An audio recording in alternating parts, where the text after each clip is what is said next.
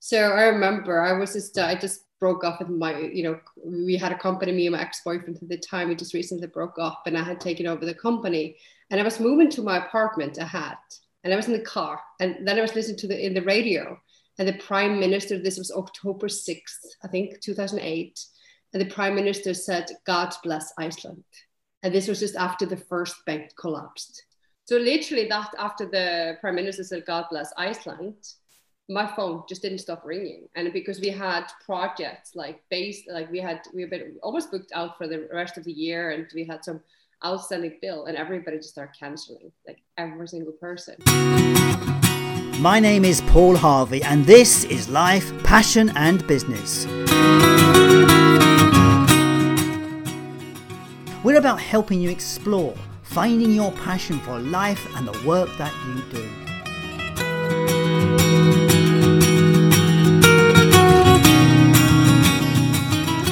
But it's so much more than that. It's about finding clues to the big life questions. What does it mean to be successful? What is the meaning of life?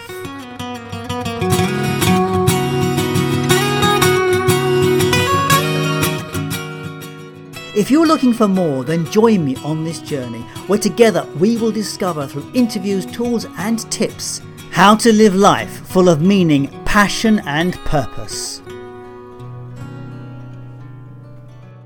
My guest on the show today is a serial entrepreneur. Having started nine separate companies, she's had an amazing journey through those different projects. Like all of our storytellers on this show, there's much to be discovered in the rebuilding process.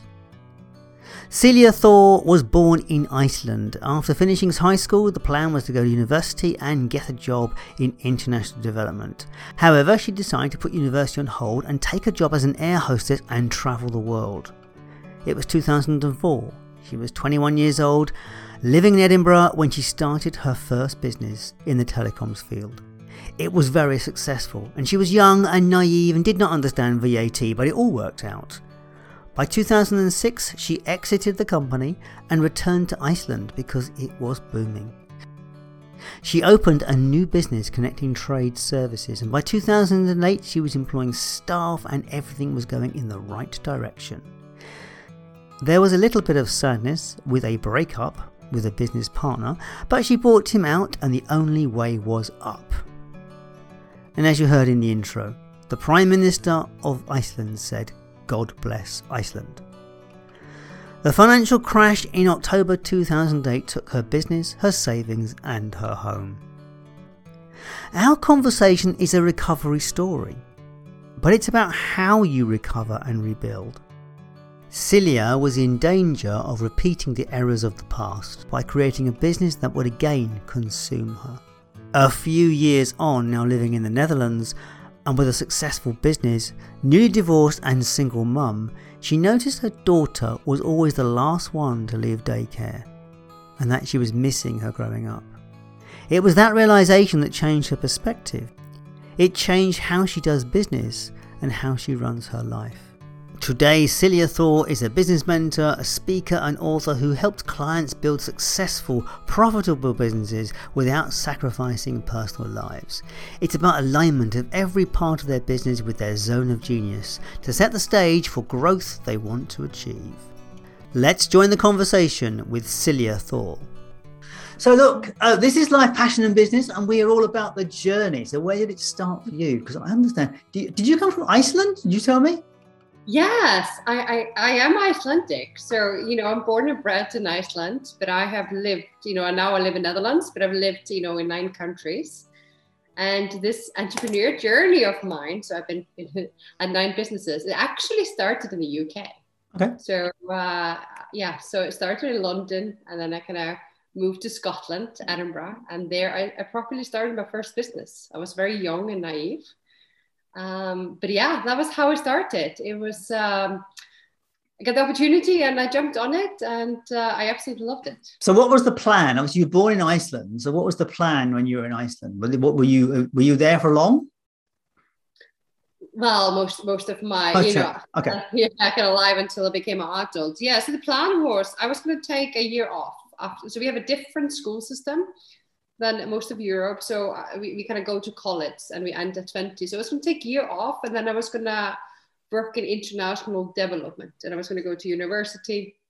So I was taking a year off and I decided to be an air hostess and travel the world. And then I never went to university because I got an opportunity just there.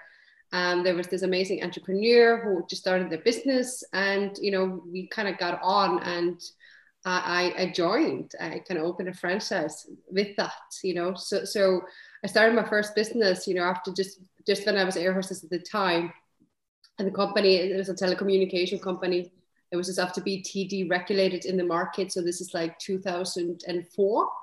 Um, yeah, 2003, 2004. And yeah, so I got on board there. Lots of uh, opportunities in that telecom industry at that time because yeah, although mobile phone, although mobile phones were still were around, them still, but there was still a lot of growth available. So there was a lot of opportunity yeah. all over there. Yeah, yeah, exactly. Because there were mobile phones, but you know, they weren't that strong. And you know, people really had the landlines back then. Hmm. Yeah. So it was just like this deregulation and you know, BT British Telecom didn't really have the monopoly anymore. So there were other players who could kind of jump on their telephone lines. Mm-hmm. And the company did that. And it became a very fast growing company. And um, and I was kind of in charge of the sales and marketing. So I had like, you know, the franchise of it. And uh, I remember because I was so young and naive, I didn't know anything about business. I just I was very good naturally kind of salesperson and I could really get that on. But I remember I was so naive. So first time I got a VAT bill from, from the government, I didn't even have enough, you know, I didn't save that money because that is how much I knew about business. now I know what it is, of course. well, there we go. So so okay, so that you went into business quite early. I mean, so what age yeah. were you when you did this? I was 21. Okay. So I was very, yeah, I was just, you know, just, just in like, you know, 20 ish, very, yeah. very young. Yes. So, you know, I had no idea what I was getting. I just thought the idea was great and, you know, it was exciting and, and, you know, and then I got hurt. So I've had nine businesses today and, and I, I think I could never work for somebody else because it's just kind of in my blood. Mm. Um, so, so now, I, you know, so I had quite a few startups after that period, uh, mainly technology startups as well and now I, uh, you know, I did all the mistakes. Beside the VAT, it was like so many mistakes I did, probably all of them. But now what I do is I really help other entrepreneurs really build their business around their life. So it's all about this life, passion, and business together. So, so our concepts are similar in that aspect. Yeah. what I'm interested in is the journey that you took. I mean, this is this is very much about you, your life, and your journeys. I mean, so obviously yeah something attracted you into going into business when you were in your, in your 21 that's quite unusual for people to kind of have that attraction. Yeah. Uh, it was the opportunity i think it was just the excitement of something new and you know the idea of of really manage to build something from this idea state. And that's something i still love. It's like you have this vivid idea and then you can really create that. And for me that was something that really excited me to create something really tangible and you know me being a little bit of control freak is also kind of having a control of how things will kind of shape. Mm. so that is like what, what really pulls me in. And, and, then i kind of saw it like i had this blank canvas and i can really create it so because i was so young i didn't understand you know a, a lot of the things that would happen too which is great because i think you need a little bit of that right? Well when you're young you're when you're young you're fearless. That's the point isn't it? You you, you don't yeah. you can be. I mean you, know, you can be risk averse or fearless and you can be either but uh, you know yeah and uh, and it takes a little. It does take a bit of bit of kind of that chutzpah, as, as they kind of say, or to, to kind of make that move. Yeah, ignorance is a bliss. I mean, you, th- you need a little bit of that daredevilness to start your business because there is going to be a lot of mistakes made, and you need to have the boldness and this vision to mm. kind of go for it with you know, without kind of like, of course, planning is important, but you need to kind of without overthinking it. Right? So what happened? I mean, you you you obviously created this business. It did well, and then what happened for you? Yeah. So yeah. So I exited the company, and you know, I took a little bit of break, and I, I spent a year in India. And then I, so I'm Icelandic, as you know, and then I decided to go back to Iceland. And that was like back in 2006. Hang on, what happened in India? Yeah, I was just kind of like taking a time. I, I, you know, I was traveling around. I, um, I was just finding myself, I guess, just enjoying it. Mm. Yeah, yeah. yeah. So you went back to Iceland and then discovered. Yeah, I went, yeah, I went back to Iceland and I decided to start another business. And so I was like my second one. I was still like 24, five years old. Yeah. And um, yeah, 24 years old. And, and, I started my second business and it went so well. So that this was the idea, like at the same time as Airbnb and all these companies came, like the platforms. So that's kind of a new thing. And at the time, you know, most of Europe and most of the world were, this was like when, when you had the real estate boom. And uh, in Iceland, like Iceland was like going up like crazy and there was no con- you couldn't get a contractor in the market. You couldn't get any handyman. Like it was all like you know everybody was like new buildings everywhere. And i saw a gap in the market and we developed this platform where we're kind of connecting handymans and the people but we are also kind of like the, nobody was doing smaller projects. Everybody was doing the big housing. So we started offering that and it was a huge demand and my company went like crazily up. And I had, you know, all of a sudden I had 15 employees and, you know, I did, not really know what I was doing still. And then the famous Icelandic crash happened. Oh, yes, of course. Yeah. Yeah. Yeah.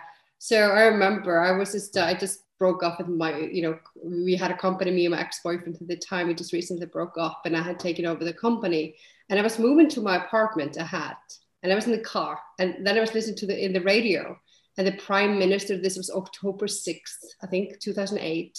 And the prime minister said, God bless Iceland. And this was just after the first bank collapsed.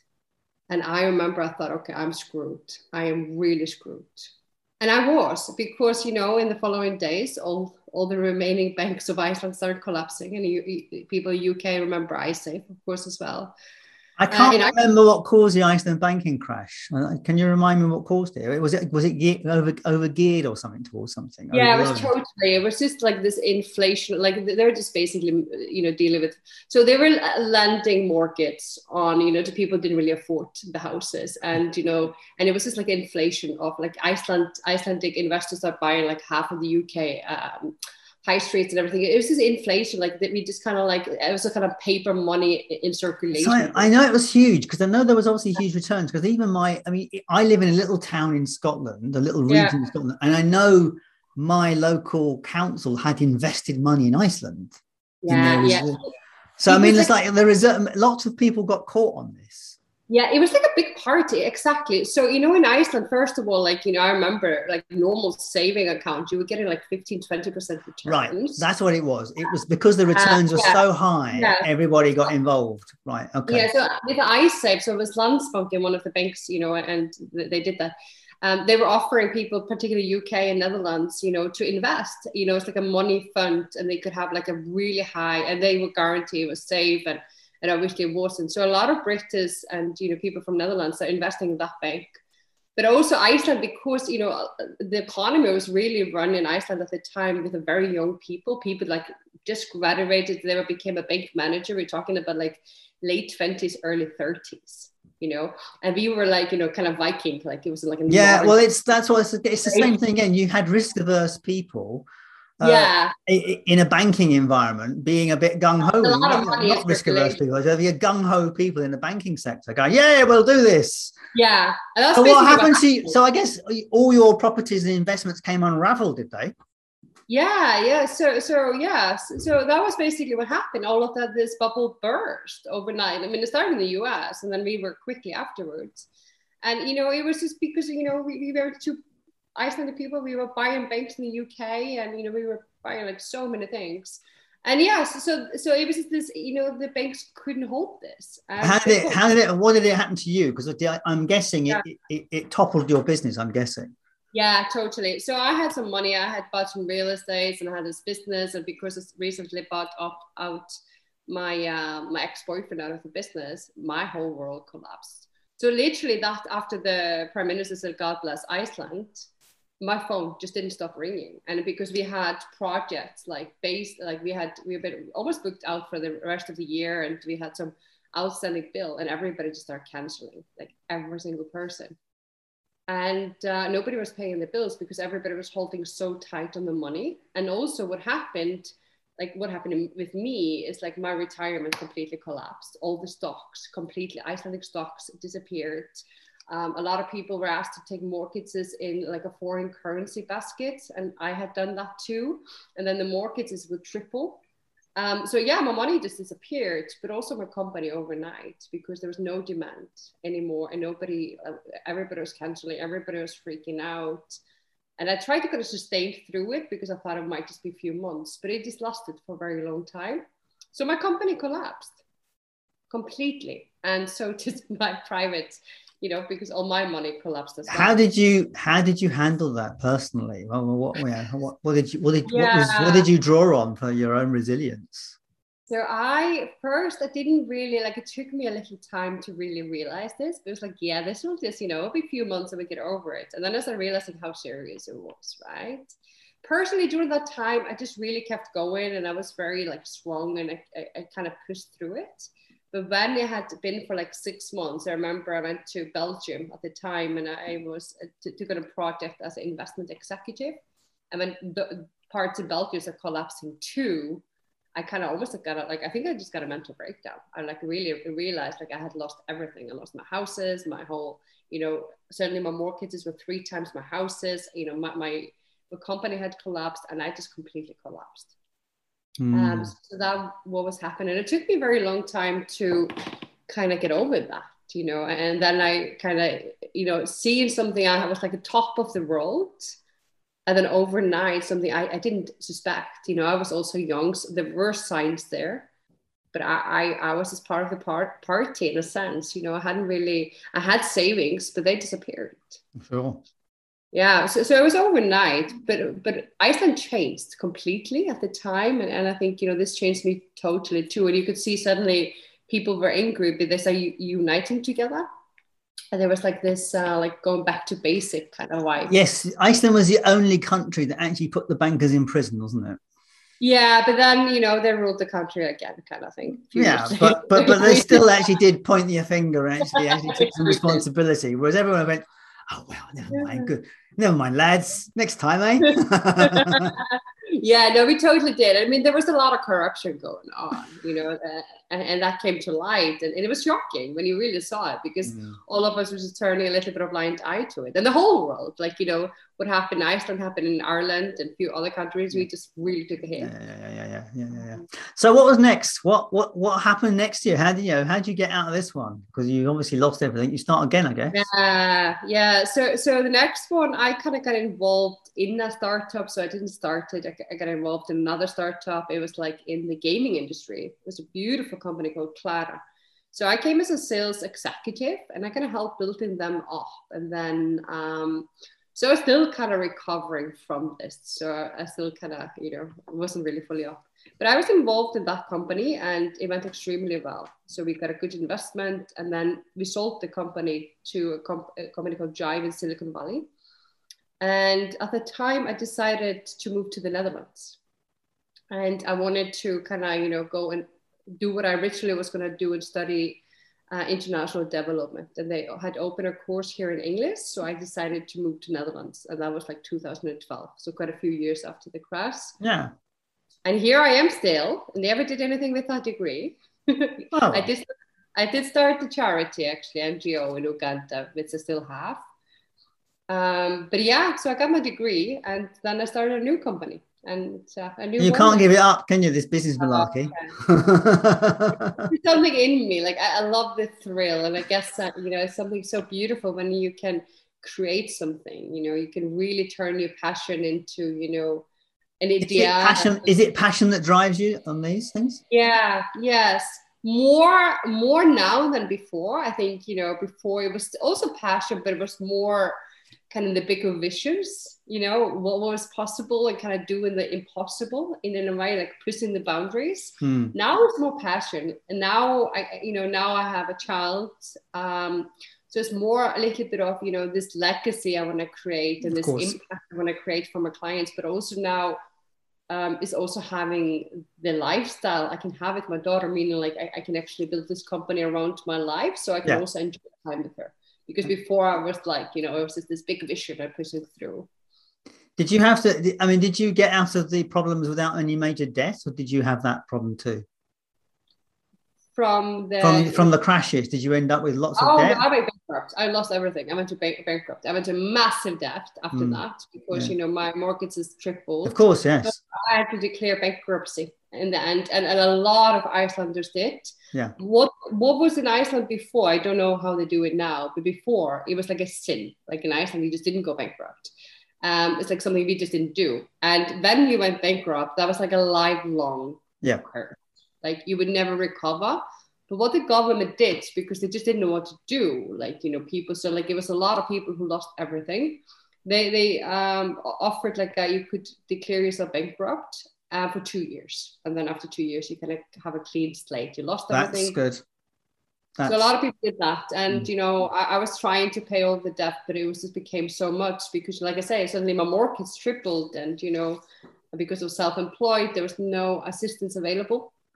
So it was really hard to. Yeah, I mean, one of our other podcast guests, he had a similar problem in Eastern Europe, um, and he was yeah. he was five million in debt. So uh, uh after yeah. that, yeah, and it's like it was massive. Um, yeah, it's, and it was a shame for it. Yeah. and he didn't actually he had to pay it back and it took him like five years to pay it back. Um, middle east uh, east european banks different philosophy. Yeah but that's good that he could do five million you know a few years. That's uh, that means he really had um, yeah there was a lot of pressure. They were threatening to kill him unless he sorted it out so he actually did do something about it Oh yeah, something. They, so they they were kind of a mafioso bank sort of thing. It was like it was not a good story. It was not a good. Oh, not. I mean, he, he he got help to sort it out, and he was good, so he managed to do it. But yeah, absolutely. Anyway, uh, another story.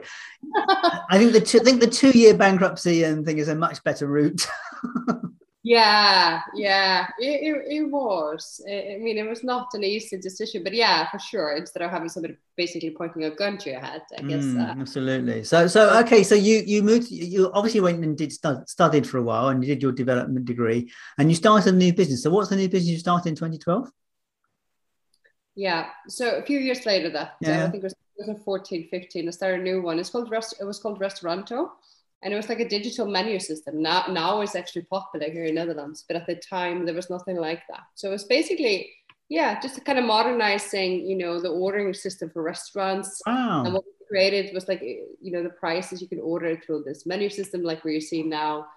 And you, have you have a lot of um, imaginative ideas in technology. Is this your is your, your skill base, or do you just have the idea and get someone to go and create it for you? Yeah, because I'm not really a tech person. Like I became a tech person, but yeah, most of them have been technology. Um, yeah. Yeah. So, so yeah, we, we had that company. It went really well, and then we white labeled parts of it. Um, but then, you know, I was going through my divorce, and I became a single mom. And then uh, I realized I was, uh, yeah, I was. My daughter was usually I had then my daughter 100 percent of the time, and mm. I hmm. realized she was usually the first one going to daycare mm. and the last one being picked up. Mm. And I decided to exit that startup just to, you know, because it really hits me. And then I decided to become a mentor. Mm. Yeah. Yeah, the, when you realize that uh, children just are, ama- are an amazing focus. They do they do bring nothing in, yeah. into light in that respect. Yeah, and I was just losing out on her because you yeah. know I was so invested in the startup, and I mean obviously she is the most important thing, but I was just I realized it hit me like I'm losing out on her. Like she's in the daycare every day for very long hours. And it's just not worth it. And I didn't want to wake up with a rude awakening even later. So I, I made Yeah, I made the same decision. I made the decision to be a stay-at-home father. So I could so I could be oh. around my son yeah, for those years. So and, and it, you know, and it did pay off and absolutely. So um yeah. Yeah, that is a bold decision too, right? This is something to really honor your child. Yeah, and but I recognized I was only going to have one, so I recognized that I better make the most of it because I knew people that I, I knew that people that didn't. Yeah. Um, and the other thing I realized years later is that childhood is actually not for the child; it's for it's for me. It's for you. Yeah, the, journey, the journey of childhood is for you. It's to it's experience. It's to experience that journey with them because you don't remember your own childhood. No and that's so true. and yeah. I, I i talked to my son about the things that we've done we did when he was only has he has no memory. He said yeah i don't really remember it. I remember bits of it. But i don't remember it. I know it was fun. Said, but i had no memory of what we did. No exactly exactly That's mm. that's I haven't, I haven't really realized that. That's so true because I don't remember my childhood. No, you remember the journey. You remember the parents yeah. being around you and doing things with them and having fun and enjoying it. But you don't actually remember the events, the, the sequence yeah. of events. And I remember, and it's like, and it was a real revelation to me the fact that how important this is. So, yes, yeah. you can trade that out to someone else, and someone else gets the joy of it, or you can do it yourself. And and you know, congratulations and well done you for taking that journey. No, exactly. I mean, I'm the same. I'm only going to have one. I only have one. And mm. uh, yeah, exactly. And, and it, was very interesting. It was a few years ago as well, like uh, kind of like triggered there as well when I had that moment. I, uh, there was this American nurse. I don't remember her name sadly now, but she, she I think she wrote a book. But she did this experiment. So she was a nurse for patients, you know, lying on the deathbed Oh yeah. And she's you probably heard of this, right? She's like interviewing them. It's like, how are you feeling about death? You know, what is kind of popping off with you? And and what a lot of them said was you noticed most of them they had very similar regrets mm, lying there. The regrets of, dying, yeah, absolutely. Yeah, they, they did not regret, you know, not making more money or you know doing be more successful. All of them regretted not spending more time with the loved ones and not taking more risks in mm. life, like follow their passion, truly live. And they, they were just focusing so often on things that didn't really matter. And, and, you know, in the case of my daughter, like that business, you know, that's a history now. But C is something I will always matter to me. Mm. Right? Yeah, no, no one said I wish to spend more time at the office, did they? no, probably not. No. really, no, but probably not. Exactly. And that is just a good reminder, just always kind of reverse engineer your life and making sure you focus on what matters and that is being bolder and taking risks. You know, That's what I talk to clients about in coaching and stuff. I, I, you know, I say, look, you got to bear in mind this life is yours. It's for yeah. you, not for yeah. the company you work for. No. While it is for your family to help them, it's actually for you. What is it that you want for you? And it's really yeah. interesting to get people to try and focus back on you know themselves because it's really hard for people to do that. It is we are so stuck with the shoulds of what other people think, you know, we think other people want for us. Yeah. And the day, most people only think about themselves most of the times. This is how it is. So you need to focus what really fuels your fire, what matters to you, and only then mm. you're going to benefit the people around you because you're happy and you're more loving, and you're more giving, and you are bolder and you're braver, and you know, and that is you know where, where your juices are flowing, you can really love the people around you. So this passion journey for you, what's it been? Where I mean, obviously you're passionate about starting businesses, clearly, and you enjoy that process. What is it about starting businesses that that light your fire? Yeah, it's a great question. It, it is, like I said, this creation is, is kind of showing whatever you put your mind to, you can create. And businesses is a great example of that, like because it becomes so tangible. Like it starts with your mind, it, like whatever is possible in your mind can come in the outer world. And I think that is what really makes me passionate is like showing others what you can do. Like you can do that in business, but you can do it in any area of your life and that makes me really really passionate. It's like you can change your life. It starts with your mind. Mm-hmm. and that is just something so incredibly powerful. Like a lot of us have gone through you know i went through such a hardships in my life. And you know that, that sucked. And there was a life experience in that. But the, the power is you can change that. If, if, if you first of all rewire your subconscious or whatever but whatever comes to your mind you have that power. You can also create that outer world. It's fascinating what I notice in the midlife conversations that I have with people yeah. is one of the reasons I think people get into the kind of the because uh, I got there. This is this is this is why this podcast started because I got into yeah. that the midlife funk where I thought, yeah. what the hell is this all for? What am I doing it for? Yeah. I mean, the story is quite common. I mean, the, the stories I've mentioned this a lot, so I won't keep going to it. But my father died, and it was his death that got me to recognize that I was unhappy yeah. not because he died, but just I recognized that he had not been happy. And I could yeah. see the same patterns in me and think myself, what's this all about? So this is how this started.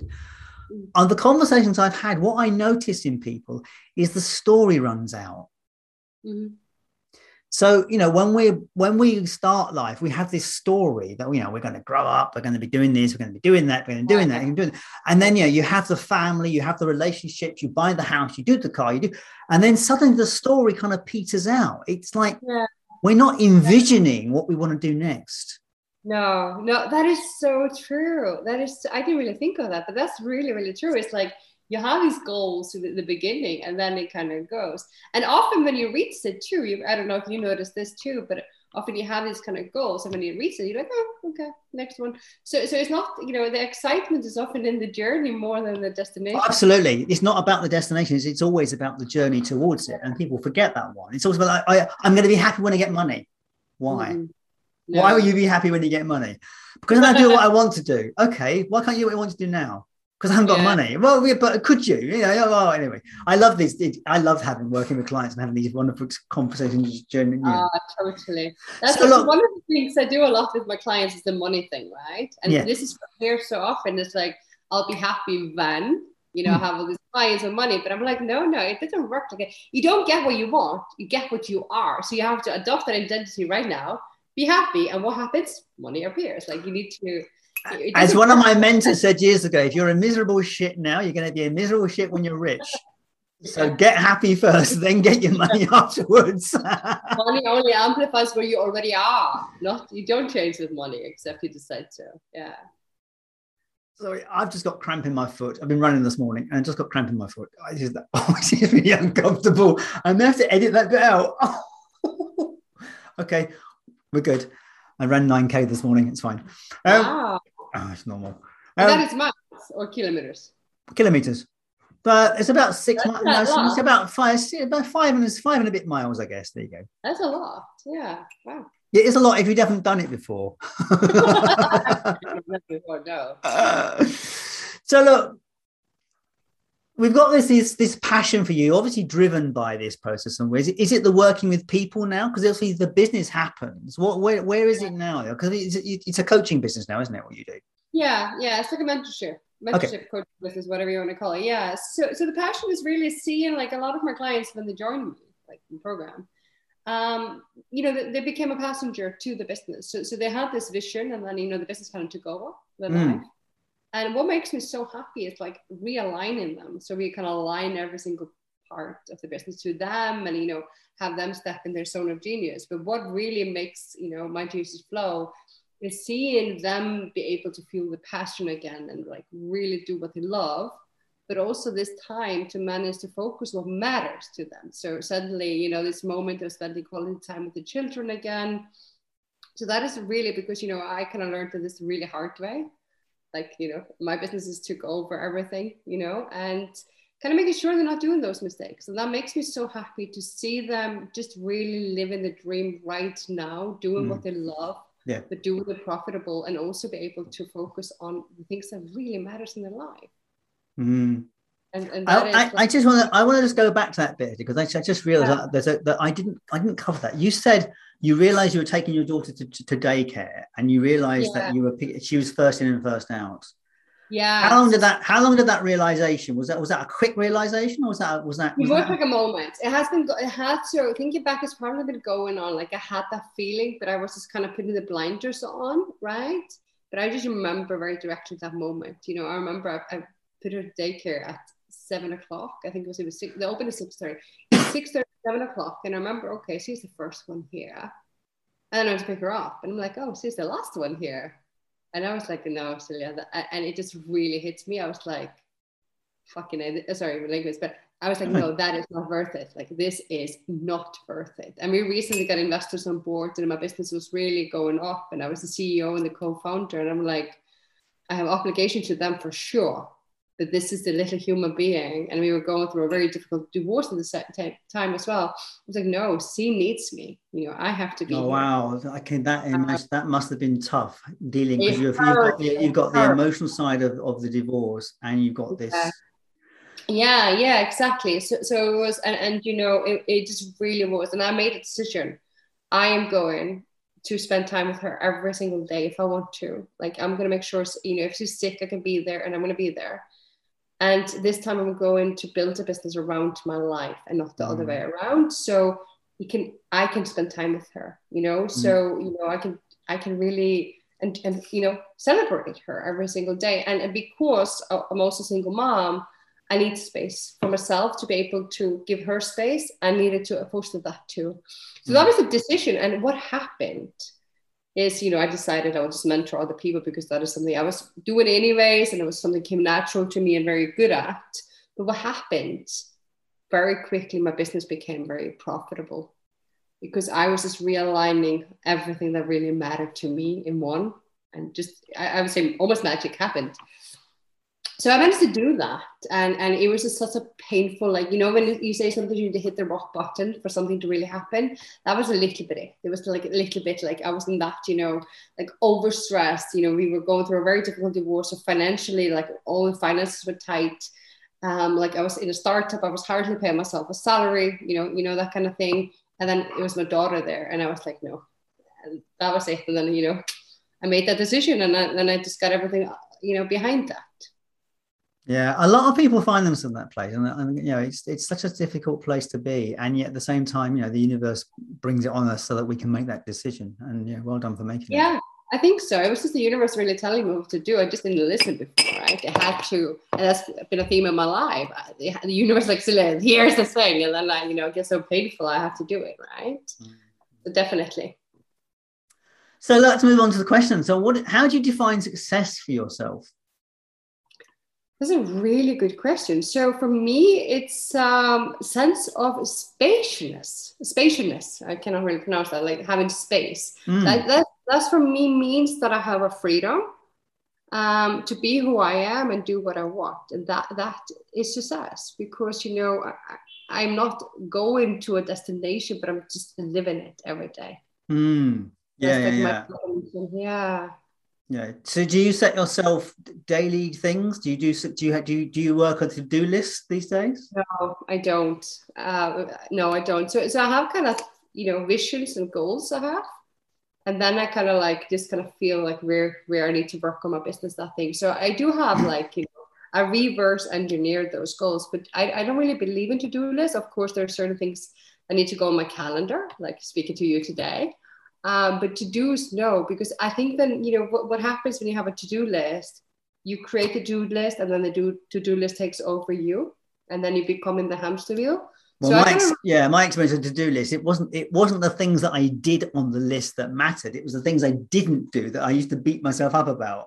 Yeah, exactly, exactly. That tends to happen. So, and then you feel obligated, and you're really in that stress again. And I, I just don't think it's worth it. Mm. So no, I kind of like run my business. I mean, I have a team. I have a team now, but it's it's a bit more like, do we need to kind of expand and grow and you know maybe onboard more clients, and then I kind of put my focus there. So I do kind of like a temperature check on my business all the time and vision check. Hmm. Or do we need to kind of you know deepen the relationship with our clients and give them a better experience, and then we kind of figure where, where that is, and we put a focus there or is it maybe we need to do other things like streamlining and structuring and so, so it's more like these pillars I have in my business where I kind of focus on hmm. um, instead of individual to-dos. Hmm. So how do you look at your contribution to the world? It's a great question.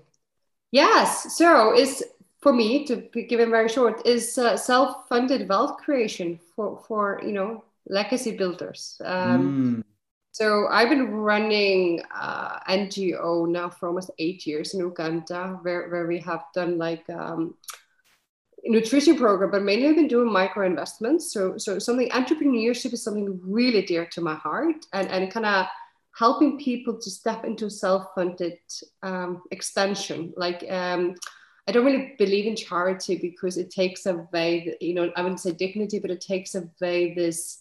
Um, yeah, like this independence. It, it, creates a dependence, doesn't it? In some yeah, and, and, and, all they need, they just need opportunity, and they, there's, there's opportunity yeah. there, but there's just no funding there. There's no support for exactly, exactly. So it's just creating these opportunities. So we've been doing that there, and then with my clients, exactly the same. Is creating these opportunities so they can create, you know, their self-funded, you know, lifestyles and and legacy, and create the impact they want to do because.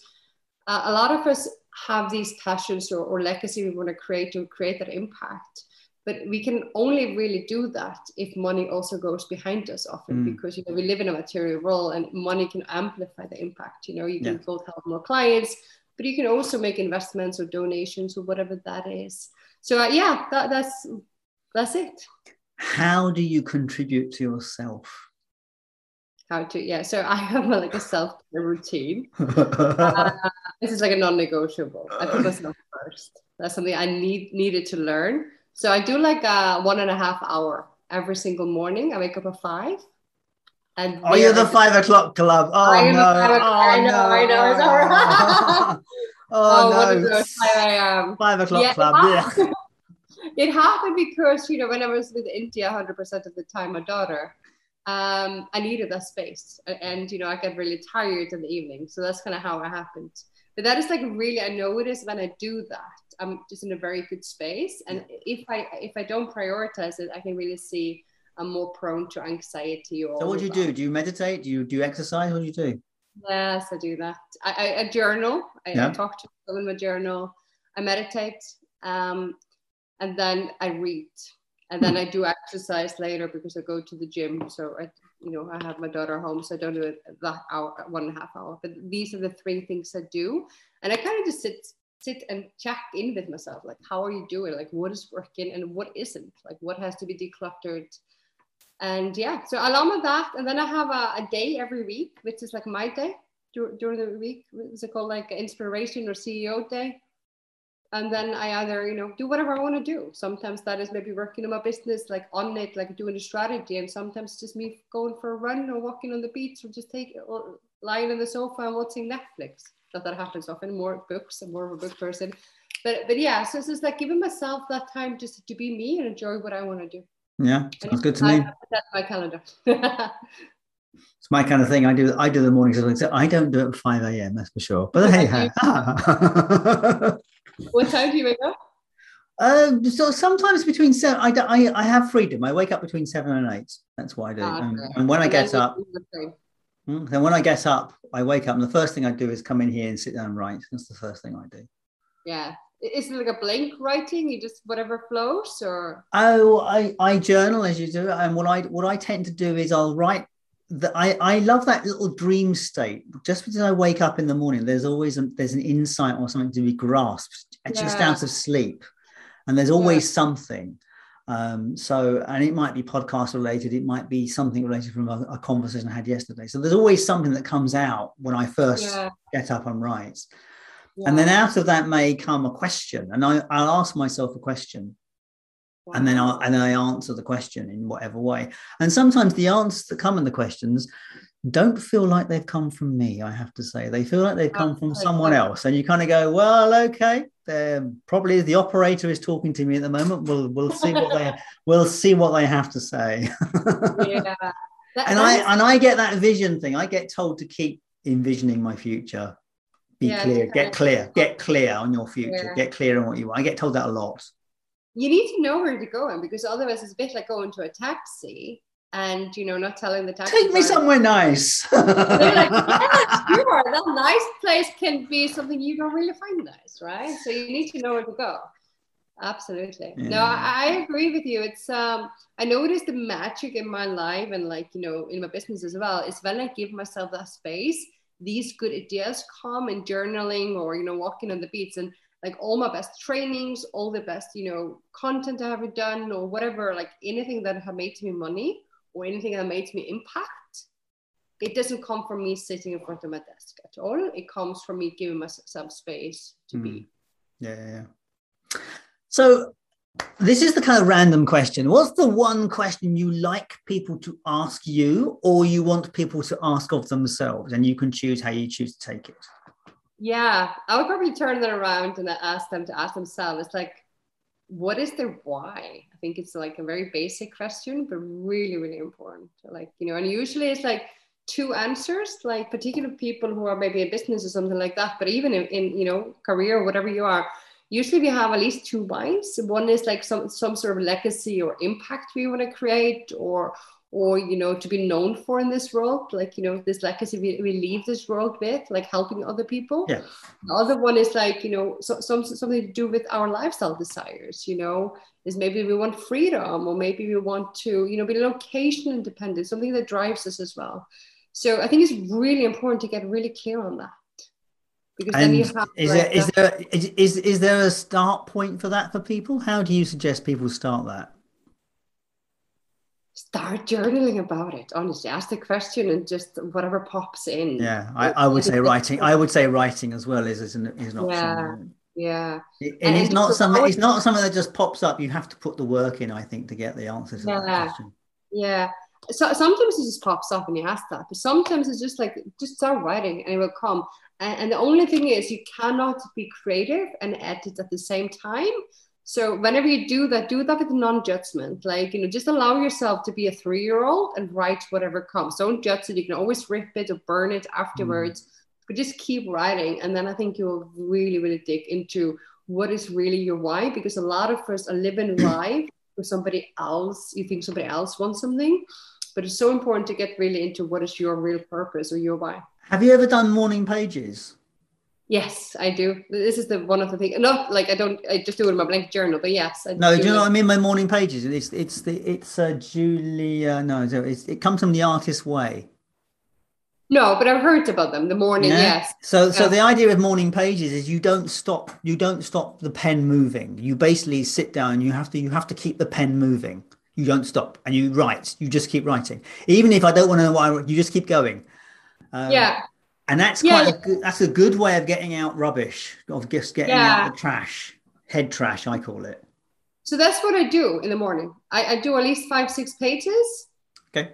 Wow. right. Wow wow wow wow. Yeah yeah uh, and then the trick with morning pages is not to try and read them because sometimes they're just if, if they're that kind of pages don't try i see. them. i need to check one out yeah. Don't try and read them because sometimes it's kind of the vitriol that comes out in those pages is not nice I did it for about a year, and I and I found that it absolutely nearly cleared all my anger and aggression out from everybody. Just got rid of it. Oh, I decluttered everything. Anyway, there we go. Yeah, because the funny thing is, like you know, I think it's ninety-five percent of our behavior comes from subconscious, and five percent because of conscious, right? So a lot of the patterns and the things we do, it makes no sense. We're like, why can we be so clever or intelligent, and then we, we find ourselves in very absurd situations again and again.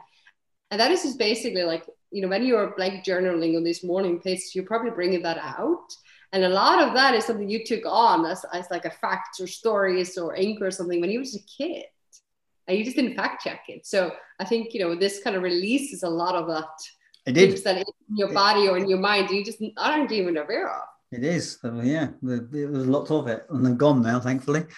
Good, yeah. It, it took me a very, it was really painful journey for me to, to start, you know, bringing this out. Yeah, it can be. It was, it was so, yeah. yeah. It was for me too. Yeah, I agree. agree. It was a it was a painful journey writing it all, but it got it got rid of it all. And that was the good thing about it. It was it was definitely an experience to get rid of. liberating. And what I noticed was uh, when it started repeating itself, then I realized it was done. I noticed what happened is I was starting to go back and do the same thing. Hang on a minute, I remember this. I wrote this a, a year ago and it's yeah. like, oh, this is interesting. So that's when I realized I had done the journey because I was going back over the old stuff. So, look, this is the point where I get to ask you, what exactly is it you do and who do you do it for? Yeah, correct. so, what I do is I basically help my clients to become crazily profitable doing what they love. So, that kind of means just like aligning every single piece of the business to them and build a business around their life and you know not the other way around. Mm-hmm. um so, so, you know that's a very so i do that like a six months mentorship where we just basically do these foundational pieces alignment and then i just help them to become crazy crazy profitable and make the impact for the clients. And for who i do that mm, the who is the who is the bit that's important isn't it really? Yeah for sure so mainly it's for coaches and course creators and service entrepreneurs. So somebody in the service space, mm. usually online. Most of my clients are online business owners. Somebody who has been in business for maybe one to five years.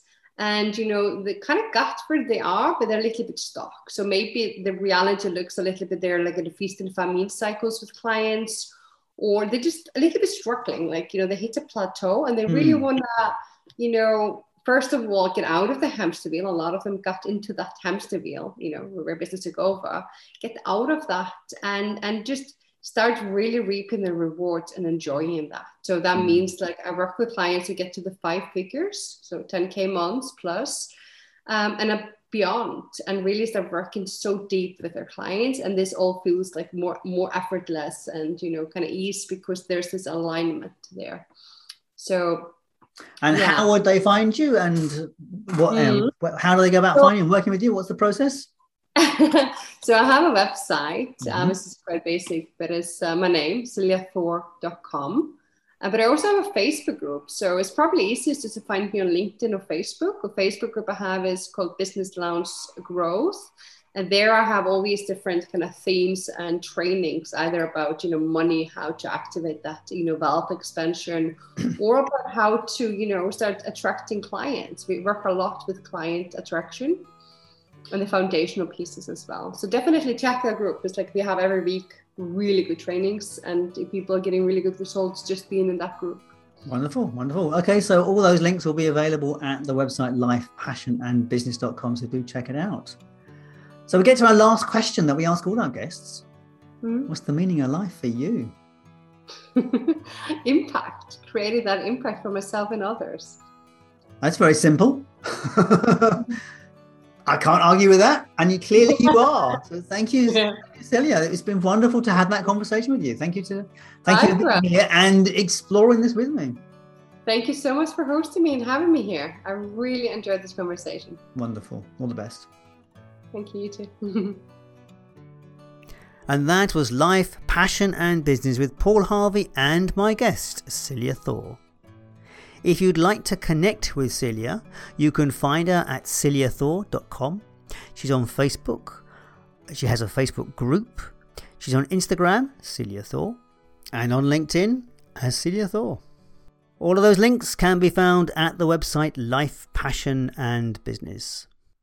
And while you're there, do check out the five questions under the resources tab.